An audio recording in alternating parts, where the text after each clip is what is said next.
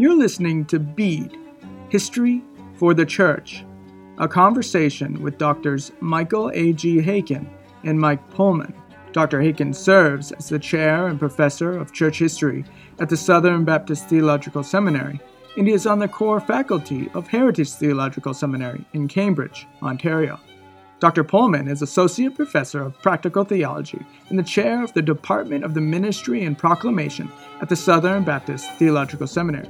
He's the author of Broadcasting the Faith Radio and Theology in America, 1920 to 1950. Join us now as we seek to see what God has done in the history of His people. Eyes and heart are both sorely aching with grief at the sight of the sin and selfishness and sorrow which are within and around me. But help me, dear Lord, to look up, enable me to lift up mine eyes upon the hills, from whence cometh mine help. As travelers on the great mountains refrain from looking down the steep precipices, keeping their eyes upon the heights above, lest sudden vertigo should overcome them, so may I look unto the Lord with humble, steadfast gaze, and receive courage and strength to press onward and upward in the path he has marked out for me. Those words, that cry, as it were, from the heart by the great Spurgeon, but not Charles, actually by Susanna, his wife. Well, Michael, we have the privilege today of talking about the Spurgeons and with an emphasis on Susie, his dear wife. And for you and I to do this in the most productive way, we've agreed to bring in an expert, not only on Susanna Spurgeon, but also Charles, so maybe I'll turn it over to you so you can introduce to our listeners our distinguished guest today. Yeah, it's a great privilege to have with us uh, Dr. Ray Rhodes. Uh, uh, Dr. Rhodes is a pastor, but also a graduate uh, in the uh, doctoral program of the Southern Baptist Theological Seminary. Uh, he and I, I forget the exact time we first met, but I believe it was in the hotel on campus there, the Legacy Center. We certainly met a number of times since then because Dr. Rhodes would often come up uh, on kind of writing sabbaticals, mini writing sabbaticals, and uh, Southern Seminary and the Legacy Center in particular was a context that he used for those. He, uh, I understand he has other uh, retreat centers, so to speak, but uh, it was a great privilege to get to know Ray over the years, and then to see the fruit of his of his writing in uh, the two books that have been uh, published under his name in recent years Susie, The Life and Legacy of Susanna Spurgeon, which appeared in 2018, and then more recently, Yours Till Heaven, The Untold Love Story of Charles and Susie Spurgeon. So, welcome uh, Ray uh, to this uh, to this podcast. Well, thank you, Dr. Haykin and Dr. Pohlman. Great to be with you today. So today we really want to speak about. Uh, obviously, uh, Charles will come into the story, but we really want to speak about Susanna, and. Um, Let's uh, uh, begin with uh, an affirmation that you make in Yours Till Heaven that Susanna Spurgeon is one of Christian history's greatest women. And uh, why why do you feel that? And uh, what is there that in your mind would make her really a model uh, for Christian women today? Yes, there of course there are many great women in Christian history. Sadly, many of them are yet unknown or barely known. Such was the case with Susanna Spurgeon herself. Uh, and in reality, had she never married Charles, we, we probably wouldn't know anything about her today. So when we think of the, the greatness of Susie Spurgeon in the best sense of that word, we really won't find it in her birth or childhood. Nothing extraordinary about that. Uh, really won't find it in her early spirituality. Uh, she became a Christian at age 20. Uh, doesn't seem that her father, at least, was uh, overly spiritual or committed in that regard. Her mother seems to be the more godly influence in their lives. It was 1840s, I think, when she started attending the new Park Street Chapel under James Smith, who was the pastor then, and he had the great greatest influence on her. So we really can't find it in those early roots. Uh, but at age 20, she was converted at a place called the Poultry Chapel in central London. Uh, and yet she fell into a, almost immediately, she described it as a backslidden state.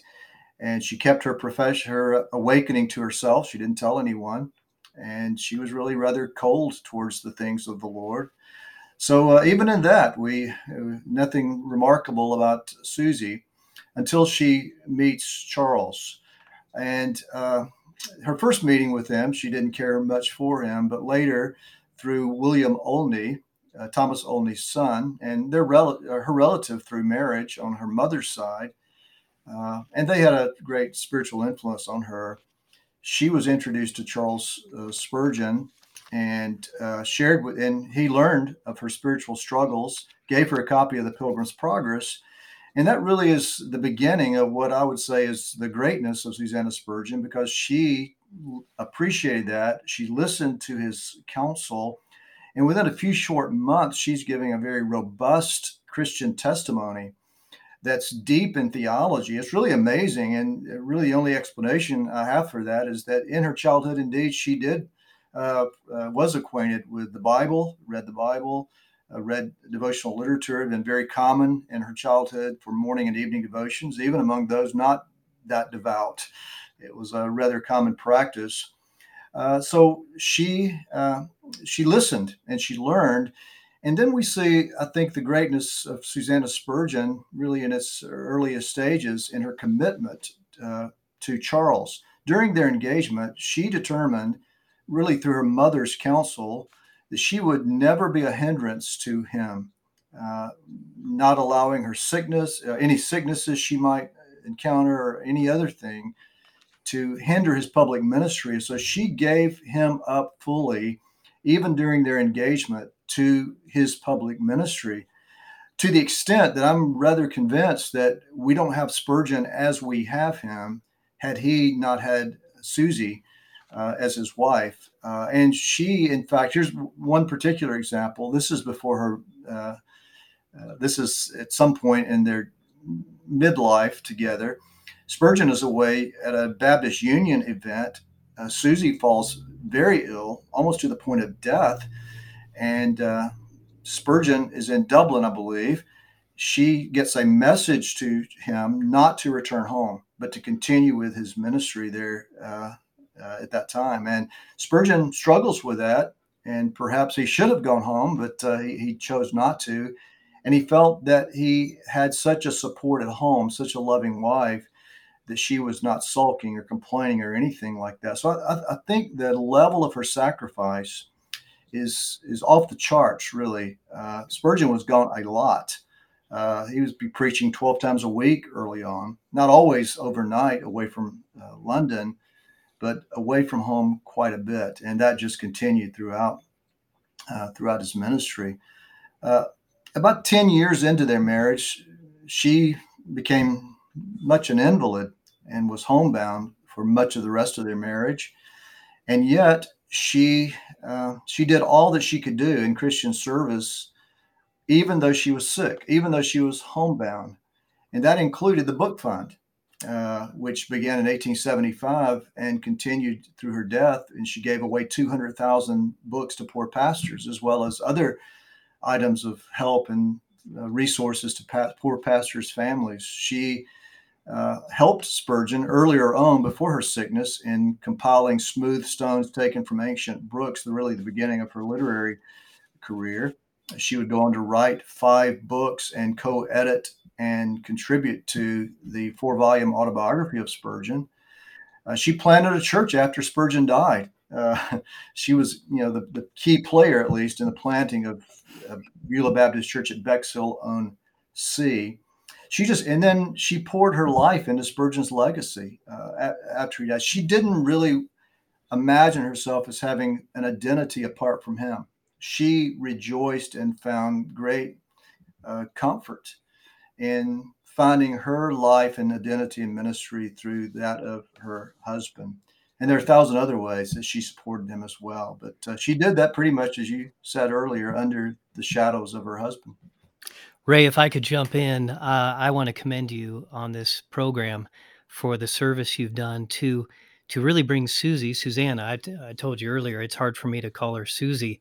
I, I respect her so much, and even more so after reading your two books that highlight her so well. I learned so many things about Susanna that I haven't learned in all of my training simply because of that shadow of Charles. It's so big, and he, by God's grace, accomplished so much. But you're so good to point out how we wouldn't have the Charles Spurgeon we know without Susanna and the role that, by God's grace, she played in his life. I've thought of uh, if you wrote another book on on Susie Spurgeon, you could call it, uh, you know, the Forgotten Susie, in the vein of Iain Murray's great mm-hmm. uh, little biography of of Charles. In many ways, she is forgotten and ought not to be. And your work has done a lot uh, to help her be remembered as she should be. I wanted to ask you just personally, as as a historian, and here you are writing biography and uh, very helpful biography. You've not only written these two books, but if I'm not mistaken, you're not done. You're not done with the Spurgeons. Do you have another project in in the works? I do a very intimidating project, uh, writing a, a, biography of Charles Spurgeon uh, okay. for uh, B&H academic schedule for 2024. So much, much work to be done. well, so our, our listeners can be praying for you and uh, anticipating another great work on the Spurgeons. But I wanted to ask you then personally, what has this, you know, journey with the Spurgeons done for you personally? I mean, how has it been writing on such spiritual giants? Has it affected you? Yeah, I think one thing is conviction. Um, I think of uh, Packer's, maybe in his introduction to A Quest for Godliness, the Puritan vision of the Christian life, which is one of my favorite uh, books. He talks of, he speaks of the Puritans as uh, redwoods, and the rest of us uh, uh, much smaller in size. And when I read Charles and Susie, I feel the conviction of uh, much uh, time wasted in the course of my life. Uh, uh, the diligence, the discipline, the sort of level of commitment that they displayed. It, it really is. It really is conviction, convicting. Now, as I encourage myself and others, we shouldn't imagine ourselves to be our Christian heroes. We can't set out to be Charles Spurgeon or or anyone else, but we can certainly learn from them and we can follow their example. If we try to be them, we will continually be frustrated, of course, especially when set out to be a Charles Spurgeon. well, Ray and, and Michael, yeah. maybe we could speak to this just for a moment. There's a lot of discussion today about the usefulness of biography or our heroes. I mean, particularly in evangelicalism, we're hearing a lot today about choose your heroes wisely, and of course we want to. But no biographer is saying, no, no real scholar of bio, uh, of of history is saying that these people are perfect or that there weren't flaws. But what, what I think I hear you saying, Ray, and, and Michael, please jump in here when uh, when you want. Uh, how do we how do we look at our heroes? Well, we look at them critically, mm-hmm. uh, but there are certainly things worth emulation, right? Yeah, that's right. Uh, their gospel, you know, Spurgeon's gospel centeredness uh, being. I mean, I, I really challenge anyone to pick up any work of Spurgeon or any sermon by Spurgeon, and uh, you will soon encounter the gospel. You will soon encounter the beauty of Christ, the glory of the gospel, the way of salvation.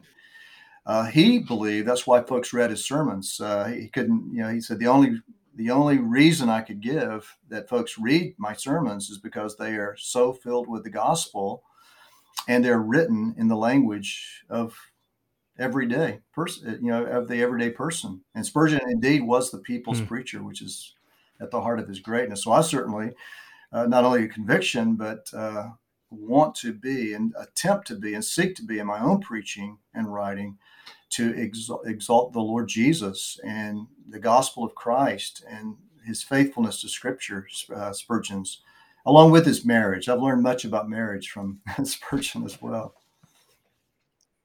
And is it isn't Charles good? Spurgeon's very good at helping us understand how uh, to why would biography or why would any uh, other human being, Christian teacher, we could say, be useful.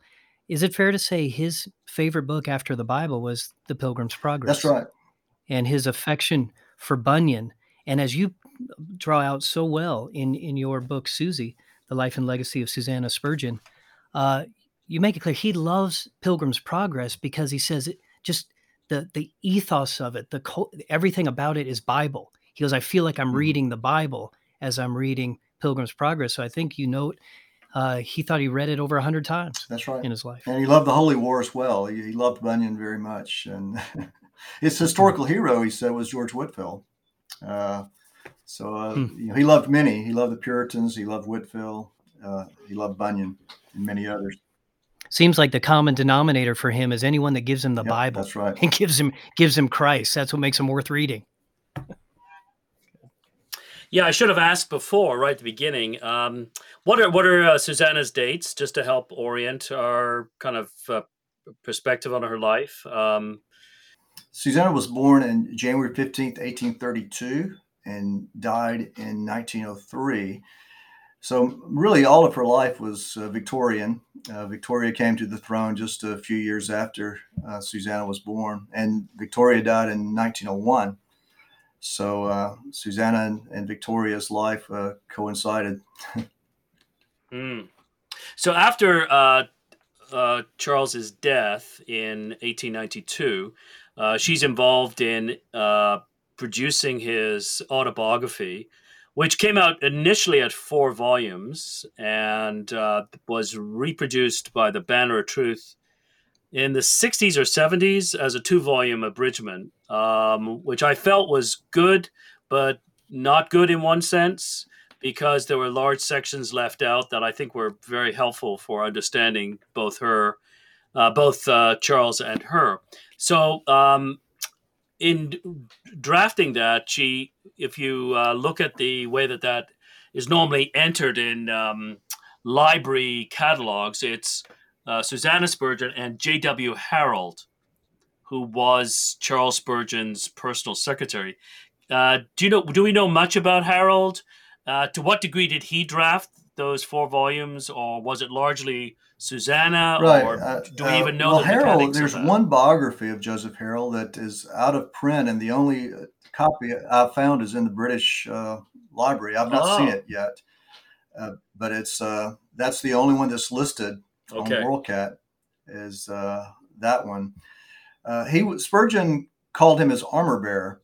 He was such a dear friend and such a, uh, a faithful defender. He was with him, through, of course, through the downgrade controversy. Harrald was born in 1849 in East Anglia, like Spurgeon himself.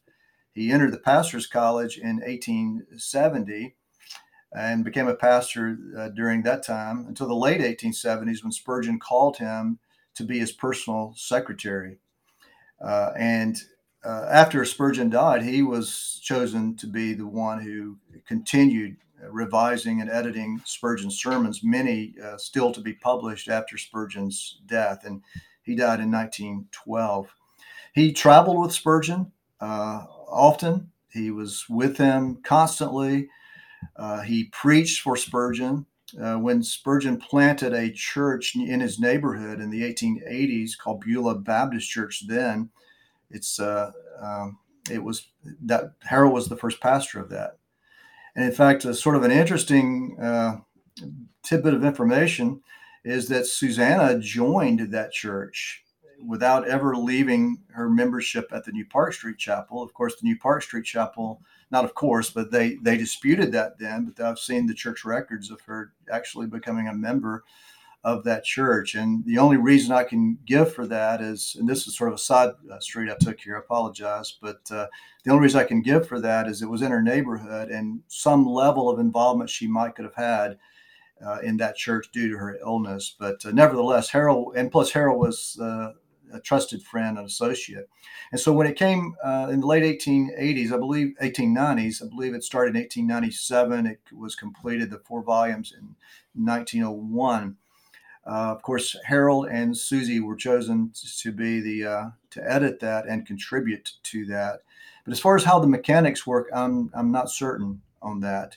Uh, both contributed, uh, and both contributed significantly. I mean, you read through that; it's amazing how much Susie uh, contributed to that and, and helped in the editing of that, especially the, the more personal parts of that. So, when you talked earlier about uh, Susie writing five volumes, were you including those? No, uh, no. She she her first volume. Now, uh, back in the 1855 is when Spurgeon published uh, "Smooth Stones Taken from Ancient Brooks," and essentially she chose all of the quotes in that book from the writings of Thomas Brooks And uh, while he was, uh, you know, he would go over to see her on Monday nights to edit sermons for publication. Uh, she would sit with him. That was their date night, so to speak, uh, early in the week. He'd be editing sermons. Uh, and he gave her some Brooks uh, books and said, pull some good quotes from this. And she did. And that became, that was her first work, but her name was never mentioned in the original, nor as the Banner of Truth is republished. That it's not mentioned now. But Susie said there was a love story running between the pages of that little book. But I'm not counting that one either. She uh, her first her first book was 10 years of my life in the service of the book fund which came out in 1886 the book fund started in 1875 this came out in 1886 and it is the closest thing to autobiography of susie that we have because she fills it with uh, not only book stunts, book fun stories, but her own story and her life with Charles and experiences they had together.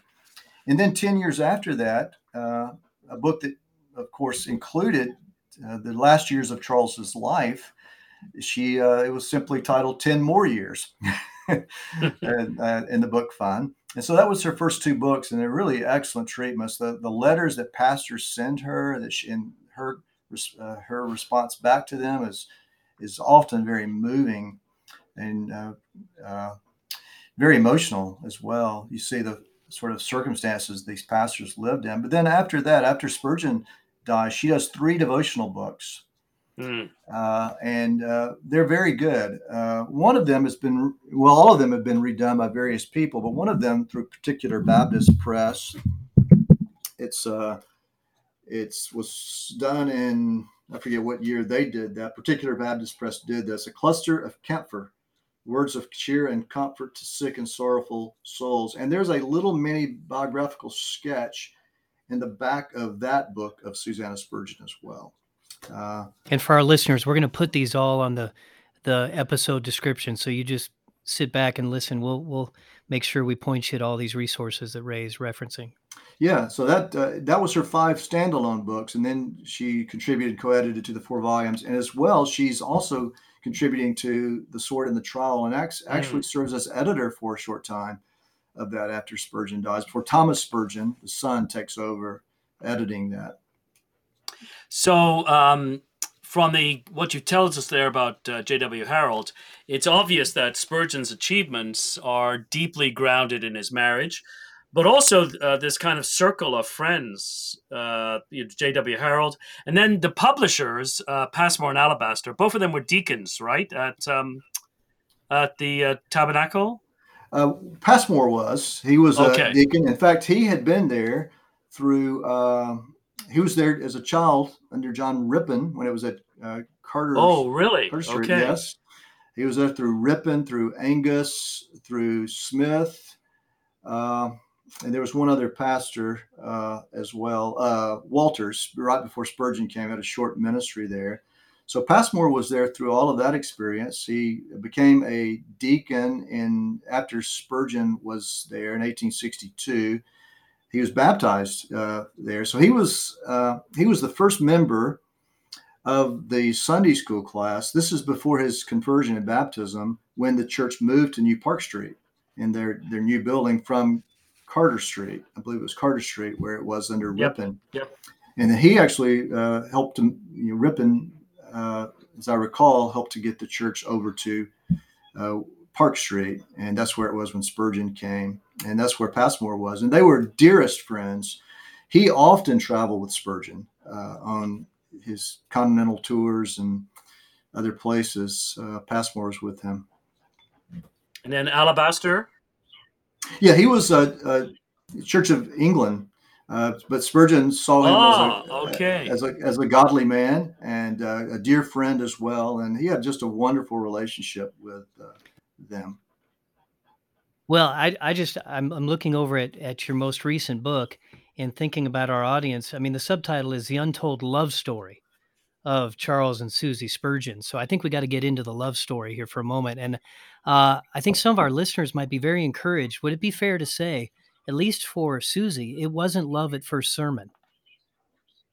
How did this love story begin? Yeah, that's right. She uh, she was much more accustomed to uh, uh, better looking pastors, I assume, better dressed pastors. Yeah, what was Uh, her initial thought when she heard him on that Sunday night? in both offend, she was offended, and she found him a bit comical. Uh, the way he would wave his uh, handkerchief and uh, the way he was dressed and his poor haircut, uh, you know, his, uh, all of that. She found him rather humorous and couldn't understand the excitement. Uh, she did not hear him on Sunday morning. This is December 18th, 1853, when he preaches there just as a guest preacher. He's 19 years old. Uh, and he is intimidated on his way over, sees the big building. He's got a village church. He walks in, there's hardly anyone there. But uh, so she's not there, but she's encouraged to come that evening. The folks who were there are very excited about his morning sermon, and they recruited others to join. And she was recruited by the Olney family, and she came. But uh, nothing that night. She couldn't recall if she even met him that night at the door or anything like that. Uh, so not love at first Yeah. sight or first sermon. Yeah, no. Initially, she couldn't understand the hype. Like she, everybody was talking, to all the buzz from the morning sermon, and they persuaded her to come out that Sunday night. And and again, some of our uh, unmarried listeners perhaps be encouraged. Uh, someone may not have an initial uh, affection for you, but that can obviously change. That was in January. By April, things had really changed. Uh, in between that time, he had been pastoring her, if, if I get the timeline right, uh, a little bit, gave her a copy of Pilgrim's Progress. Uh, it seems to me Susie was dealing with her own maybe issues of assurance. Would that be fair to say? I think so. That was yeah, that was that would be correct. But it, it seems to me, if I remember the timeline, Ray, by April, Charles knew something something was changing, at least in his heart. Or maybe it was a little late, maybe it was June, but I think it was Yeah. Well, uh, he's he's there sort of on probation uh, by his own choice. Mean, the church was pretty excited about him, but primarily Spurgeon was urging a longer probationary period before he uh, it was determined he would be the pastor. So he is preaching there. He's also going back to Waterbeach and preaching. So he's sharing time between the two churches. That's where he was actually pastor from January till April. And I think it's April 24th, maybe he, formally becomes the pastor of the church. And sometime just before that is when he learned of Susie's spiritual struggles. He had been meeting her and getting to know her at the Olney home uh, because they were the prominent figures of the church. And so he would often be there. She would be there as well as a relative and friend. And uh, they got to know each other through that experience. And then at some point, probably early, uh, late March or early April, he sent her the Pilgrim's Progress and inscribed that. There's no indication that Susie had any idea how he may have been feeling about her sometime shortly after that, obviously, because in June, uh, so three months later, you think about the timeline, December of 1853, she finds him humorous and she's rather offended by this character in the pulpit. In April, he's sending her the Pilgrim's Progress and she's warming up to him as someone that she can get counsel and help from and appreciating his preaching now as well. And then uh, in June, Spurgeon and, and Susie, just a group from the church, not a, any sort of uh, courtship event, attend the grand reopening of the Crystal Palace, uh, this time in South London. And they're seated together. And Spurgeon always has a book with him. He had uh, Martin Tupper's Proverbial Philosophy, and he opened to a section on marriage and points it to Susie. He says, Do you pray for the one who's to be your husband? Now, we may not get that, but she got what he was saying. And as far as we know, that was the first indication of anything. And then Spurgeon slyly said to Susie, he said, Would you take a walk with me?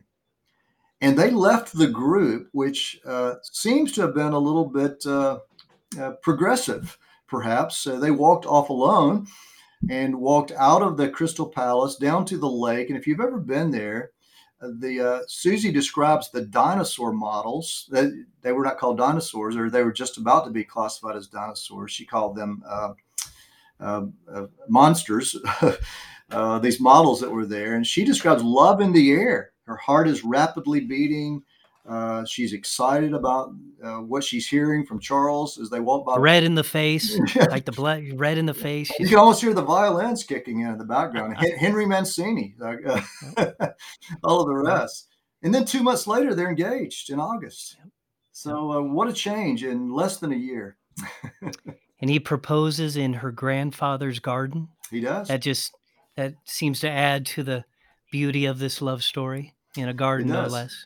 Uh, and she goes upstairs and prays uh, and thanks the Lord for uh, the gift of such a good man. Yeah, let me let me ask you a question regarding uh, Susanna uh, later in life. Then, as a mother, um, uh, what kind of detail do we know about her relationship with her two sons, Thomas and Charles, um, etc.?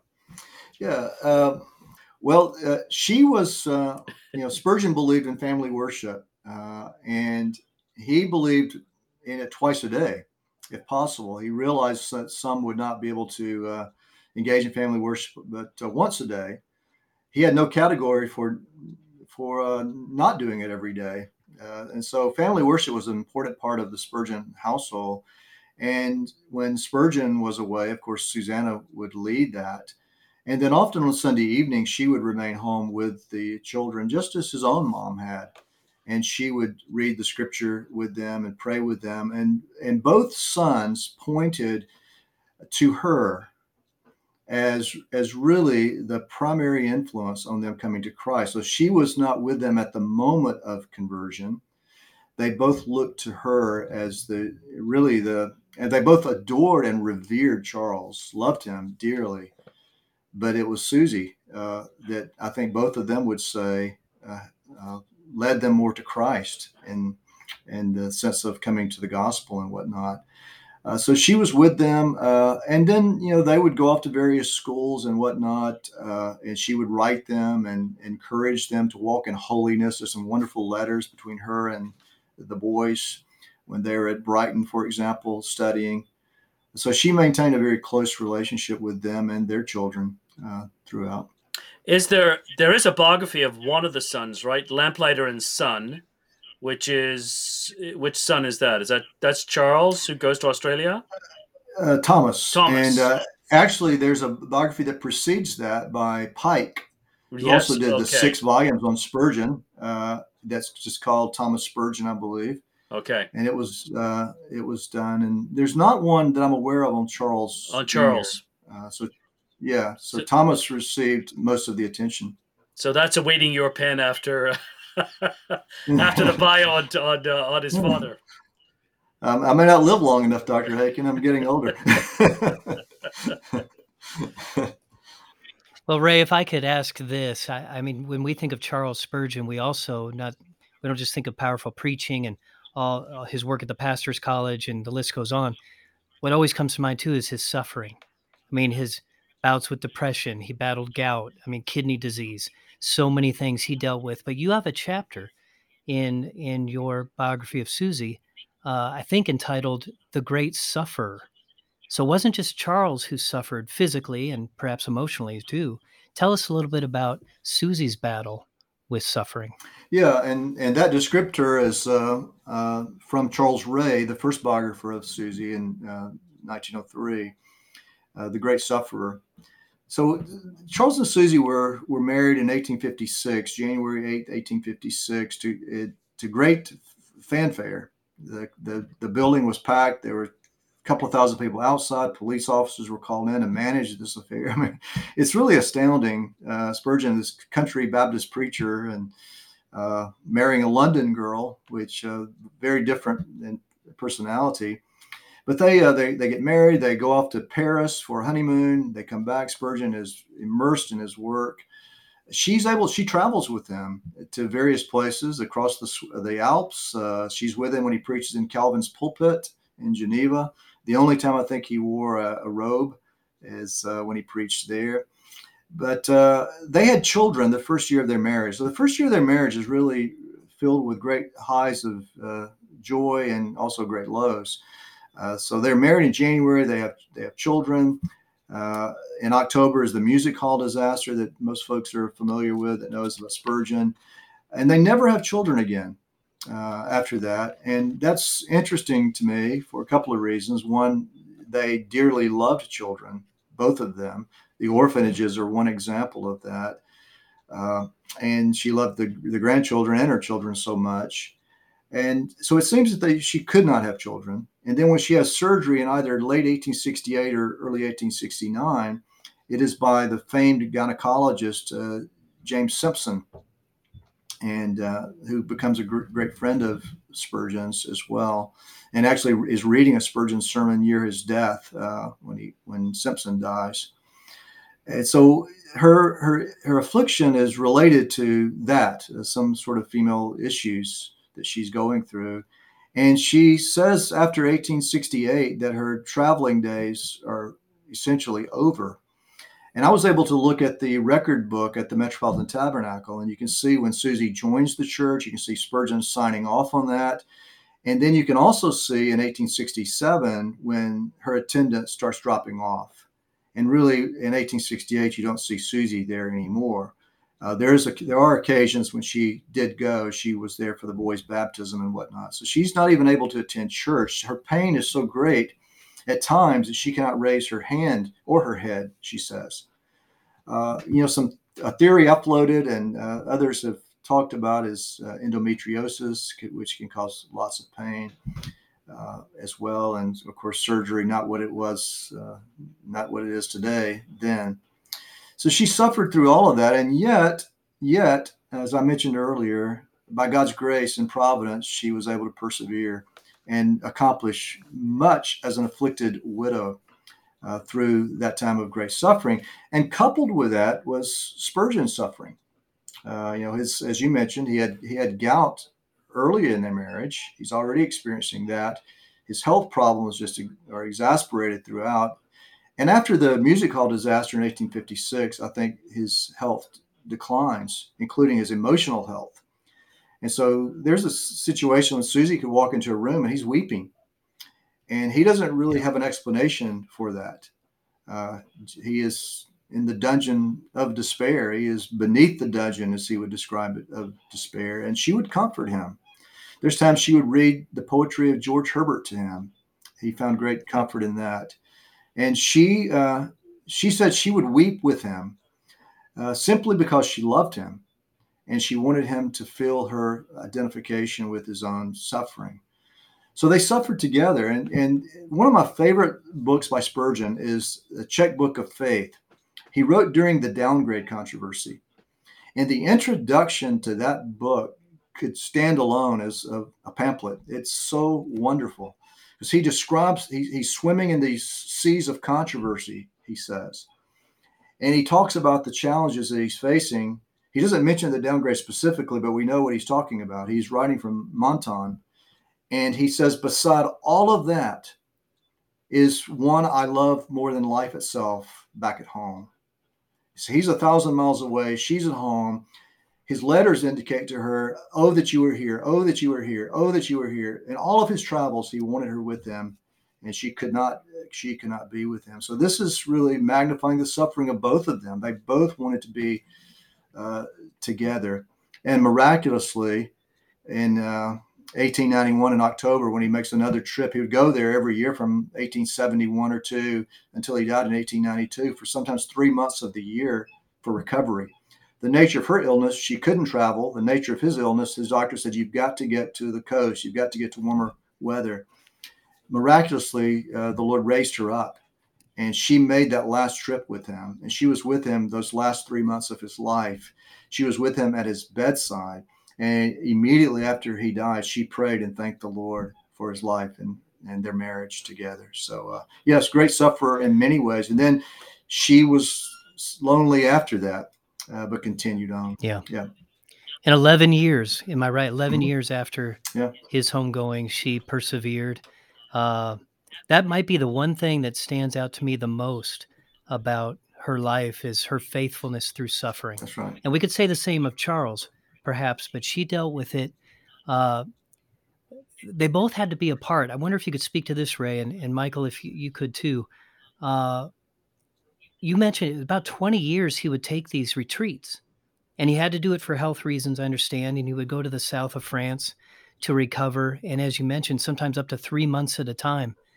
Uh, is there any and you seem to recognize what might be an objection to that in your book you do bring this up some might i think you put it this way some might say that charles's love could have been more practical.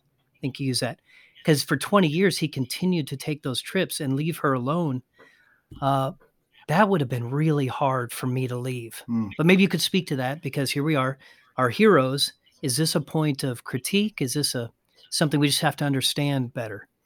Yeah, I, I think a lot of it, some of it at least, is context. Uh, you know, the way you know ministers thought of their ministry then. I mean, we tend tend to think a bit more about or have a, a different ideas perhaps of what it means to uh, love our families, love our wives, and, and meaning pro- more proximity, proximity to them than they did then. You know, Spurgeon, and I, I mentioned this in the new book. Uh, I think, and this is a theory I floated. He was very influenced by George Whitefield, ministry first, but he's also very influenced by Mhm. the Puritans. And you read the Puritan love letters and the, the way the Puritans thought of their marriage and how intimate and how even romantic we might describe some of that. And I think he was also influenced by that, and it kept him in a good balance, uh, uh, I, I believe. But it, the every time he would leave Westwood, for example, their home, his, their last home, uh, there's there's accounts in the Sword and the Trowel, his monthly magazine, which he said is really where my autobiography is. If you read the Sword and the Trowel, you'll find my story there. Uh, he would talk about leaving her behind and how much that pained him. So I think we would be more concerned about Spurgeon's attitude if he had been more cavalier about that, if that's the right word. And uh, also, if he had left her unattended. Now, Spurgeon was blessed. Uh, he didn't have a lot of money when he died, but a lot of money came through Spurgeon's hands. And his home was this industry that employed all sorts of folks, uh, from uh, uh, cooks to dressmakers to guys who took care of the, the lawn and the gardens and whatnot. So, when late in life, he had about nine servants, uh, household employees. And I think even a middle class Victorian had usually at least one servant that would help with their family. Uh, and Spurgeon had those, and he treated them as if they were his own family. They attended family worship with him and all the rest. But the point being, she was cared for. She had people with her. Not the same as having her husband, but he never would have left her without the care that she needed. Uh, but it's, it is a it is a fair question, at least to to wonder. There's no evidence to suggest uh, anything other than love between them, and Susie never suggested anything like that as well. Their their letters again back and forth reveal just the opposite. Oh, all you hear is support from her, Mhm, love for her husband, and and and the health issues that Charles dealt with.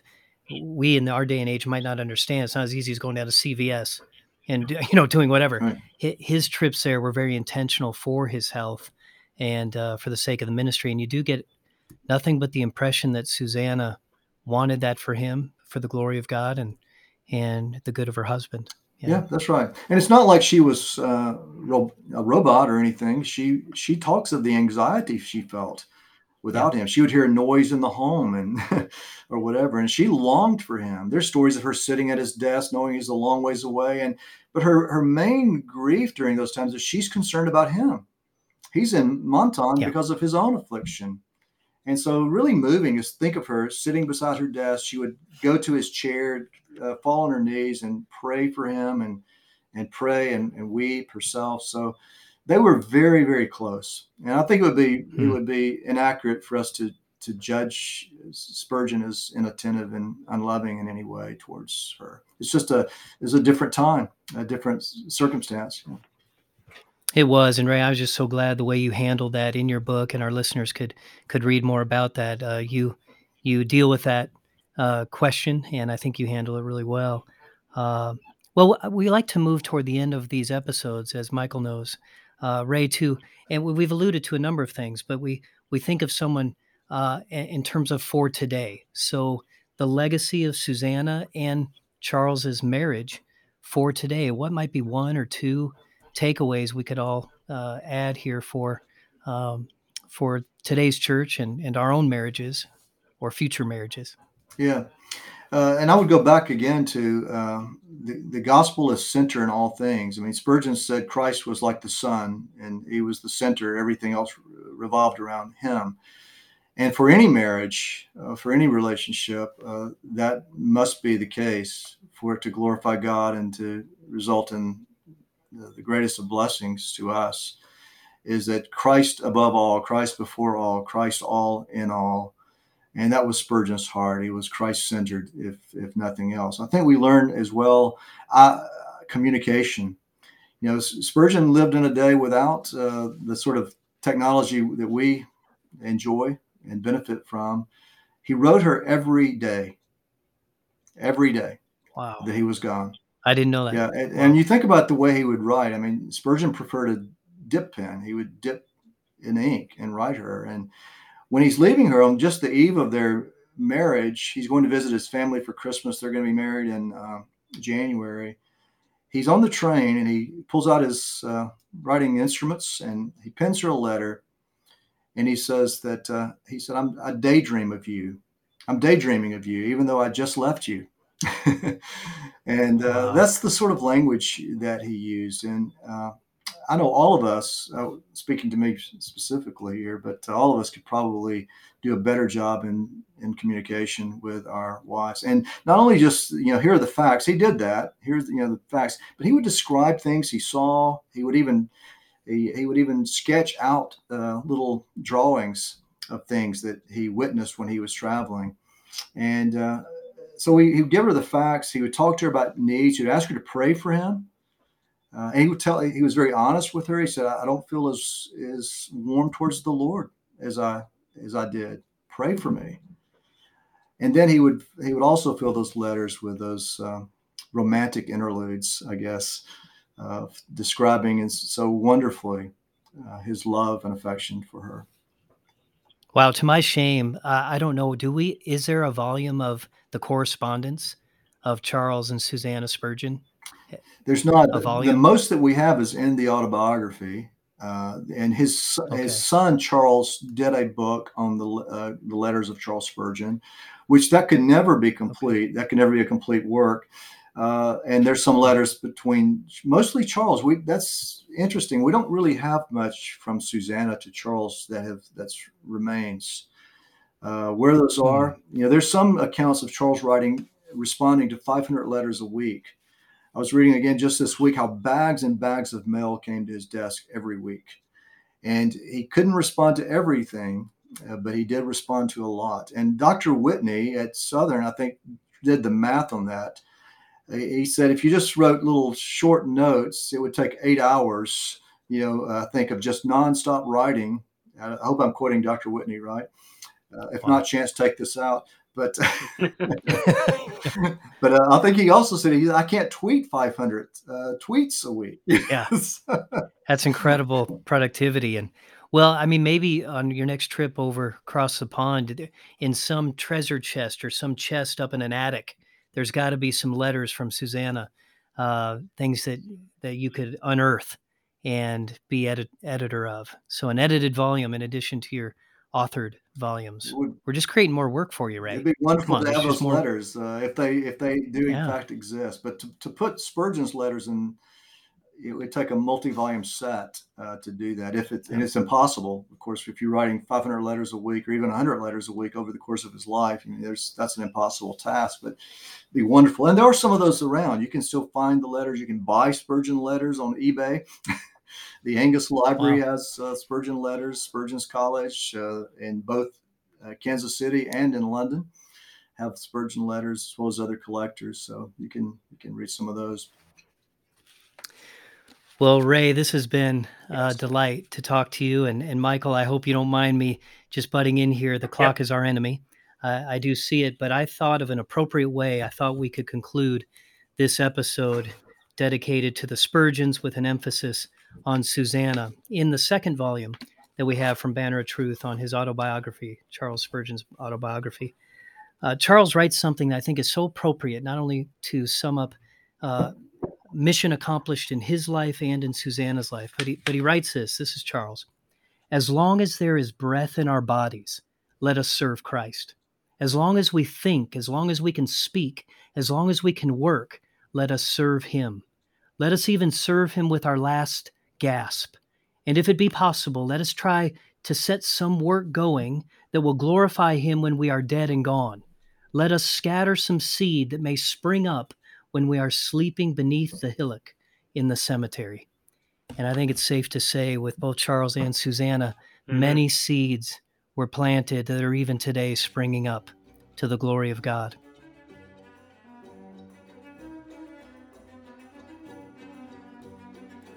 Beads podcast is in partnership with H&E Publishing, a reformed and Canadian publishing house seeking to spread the steadfast love and faithfulness of Christ through the publication of church history, biblical spirituality, Christian living, and theology.